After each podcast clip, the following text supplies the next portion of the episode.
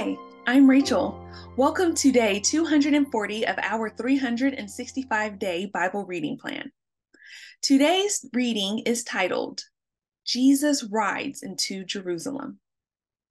We'll be reading Matthew chapter 21, verses 1 through 17 in the New Living Translation.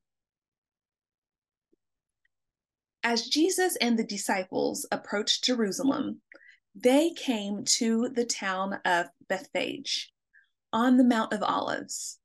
Jesus sent two of them on ahead. "Go into the village over there," he said. "As soon as you enter it, you will see a donkey tied there, with its colt beside it. Untie them and bring them to me. If anyone asks what you are doing, just say, 'The Lord needs them,' and he will immediately let you take them." This took place to fulfill the prophecy that said, "Tell the people of Jerusalem, 'Look, your king is coming to you. He is humble, riding on a donkey, riding on a donkey's colt.'" The two disciples did as Jesus commanded. They brought the donkey and the colt to him and threw their garments over the colt, and he sat on it.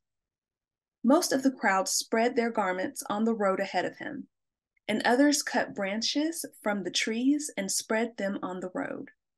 Jesus was in the center of the procession, and the people all around him were shouting, "Praise God for the Son of David!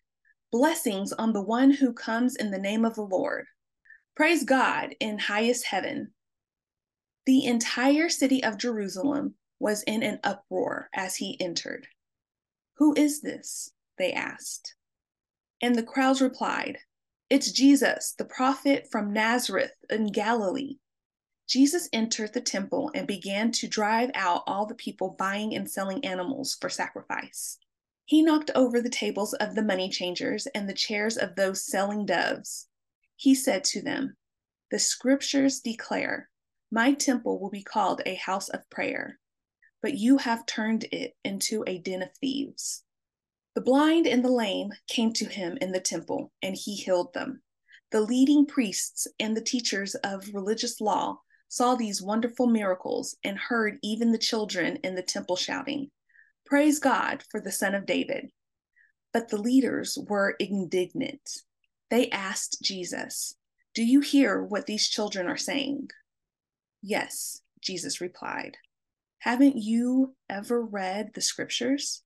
For they say, 'You have taught children and infants to give you praise.'" Then he returned to Bethany, where he stayed overnight.